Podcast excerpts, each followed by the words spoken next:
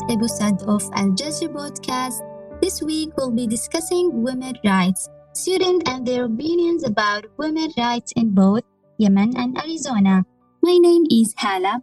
I'm with Ali, who is also a university student at the University of Arizona. Welcome, Ali. Hi, I'm so glad to be here. I hope you all enjoy our Al-Jisr Project podcast. Women's rights in Yemen are very underestimated, and this is the reason that is due to some customs and traditions. And some women try to free themselves from this by taking their rights in some areas of life. In Yemen, women are deprived of their rights to education, choose a life partner, make discussions, express an opinion, and even the way of life doesn't follow their own choices and discussions.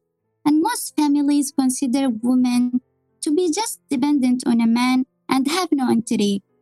But in this society, you find many women who are trying to overcome all this and have succeeded in their education, practical family lives, and even given many achievements to society. So what about the situation in U.S.? Fortunately, have most of the same rights as men, and this is due to the hard work and perseverance of activists and lots of work that has brought us to where we are today. So about 100 years ago and earlier in the 19th century, the women's rights movement was able to grant the women the right to vote, and that began in 1920 with the passage of the 19th Amendment. So that's been about 100 years since women were able to vote in the United States. That's interesting. And then on from that, in the last 100 years, feminist activists have fought really hard for equal opportunity, and this was especially in the 1960s and 70s, but continues today. There's definitely been a lot of growth, but unfortunately, the wage gap between women and men still exists today. So according to the U.S. Census Bureau, women make on average 83 cents to each dollar that men make. So if you were to look at that in terms of a median average yearly salary, men make about $53,000, and then women make about $43,000. So that's about a $10,000 difference, which is pretty crazy. You talk about $10,000. You don't talk about a small amount of money. Yeah, it's definitely a big amount. So people are definitely still fighting for women to receive equal pay and equal opportunities to men, especially economically. After all this struggle, there is still a difference between women and men? Yes, definitely. Hala, are there active feminist groups in Yemen, and what are their influence? Feminists are requesting constitutional change that guarantees women's rights in Yemen, as most laws in the Yemeni constitution oppress them and favor men. They also demand that the constitution contain a clause that confirms the equality of women and their rights as men, about entering into marriage based on their full and free consent, and equality in the rights of marriage and the event of its dissolution. And Yemeni women face several oppressions in all areas of life. A woman cannot marry and travel without the permission of her guardian. Hala, what do you mean by the permission of her guardian? Any man from your family, like your father, brother, maybe your uncle if you don't have father, your young brother also. Oh, okay. That's definitely interesting. It's kind of funny that even younger brothers could considered a guardian. And she doesn't have the same rights as a man in divorce or child custody. And the lack of legal protection also makes them unprotected from domestic and sexual violence. Wow, that's definitely scary, especially the lack of legal protection from domestic and sexual violence. I'm sure a lot of women struggle with that. It's really unfortunate.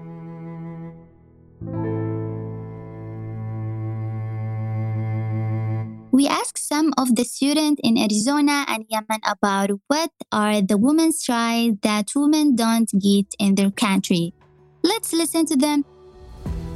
And I think in our country, some of cities gives women some of rights, and some of cities, they don't let them learning, they don't let them show what they want, they're forcing them to do something they never want, and they forcing them to get married for someone they'd never want. That's really big problem, and we are trying to fix this. Thinking on women's rights in my home country of Peru, it's a very hard subject because in the law, women are not held under any standard different than men. Yes, there are some things that affect women more. So, for example, women do not have the right to have an abortion. But that is because under Peruvian law, the human life is protected by the moment of its inception. But we do have a lot of issues regarding women that could be better. Just like some of the previous companions that have spoken about women's rights. Yes, women do not get paid as much as men in some places. Other places, they do follow the law, in which by law they should all be paid the same. It is kind of weird, but Peru, it's a fairly progressive country. It gave women the right to vote very early under the government of Ramón Castilla. It has a lot of progressive ideas towards women. We even have the Ministry of Women that helps, every woman in every regard by making laws that help them, by helping fight violence against women, especially female homicide, which is something that's very big in Peru. But yes, we under the law are equal, but in practice, there are still things that we can do to make women and men be even more equal. A woman's rights that women do not get in the U.S., I would have to say, is equal pay. It's been a long thing that has been going on where a woman can have a better experience, better expertise within the job. But when it comes to promotions, a man will have that opportunity before the woman ever gets to have that opportunity. And it's really frustrating as I am graduating in May and approaching the job industry and looking for jobs. I am ready to learn and challenge that idea that a man, whether he has less experience than me, gets the opportunities before I do. Most of the countries, they give, the women, or they admit about the women's right. But talking about Yemen, some cities here, they don't admit about this thing at all. The cities which Houthiyan stay in. As you know, the men have right, the women should have right.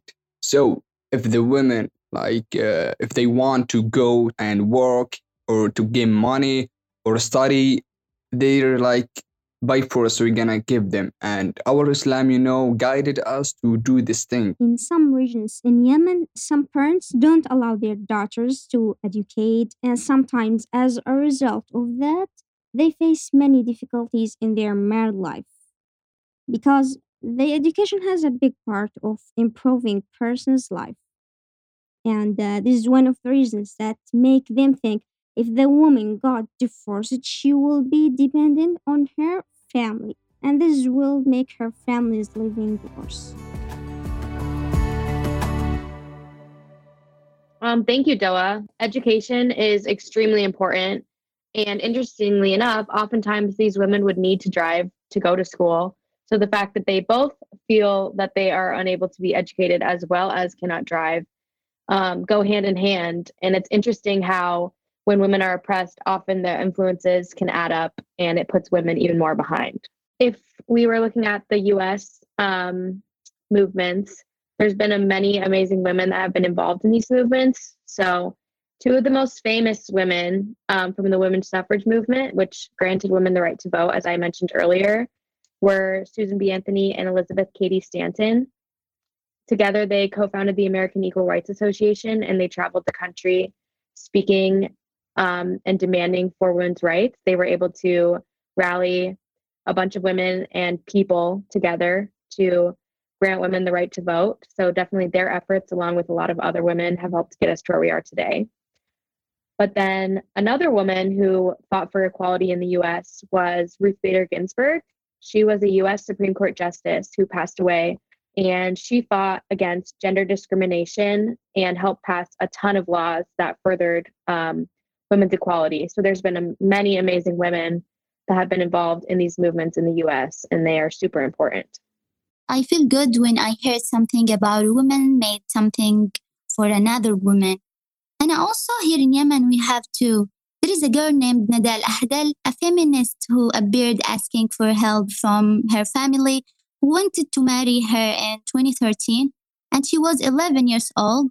Now she has become an activist who is a founder of ending underage marriage in the Middle East. We have also Khadija Salami, is the only Yemeni filmmaker who has made a number of films about women and their rights in Yemen. Also Shada Nasser, a Yemeni lawyer, received an international award from New York after she succeeded in defending a divorce, a 10-year-old girl. Paula, those all sound like really amazing women that are doing incredible things. I'm sure there's tons of women in Yemen who are thankful for them and who also are fighting for their rights too.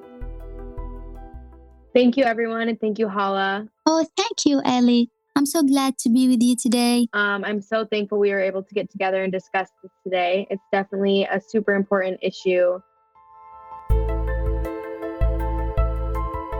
Al-Jisr, The Bridge, is a collaboration among students and faculty from 4 public universities in Yemen and the faculty and students at the University of Arizona. They're participating in this 9-month cultural exchange project in Yemen and the U.S.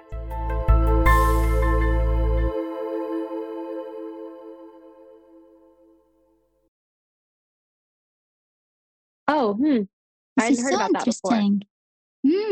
Oh, really? Oh, that's really interesting. Thank you for telling me about that.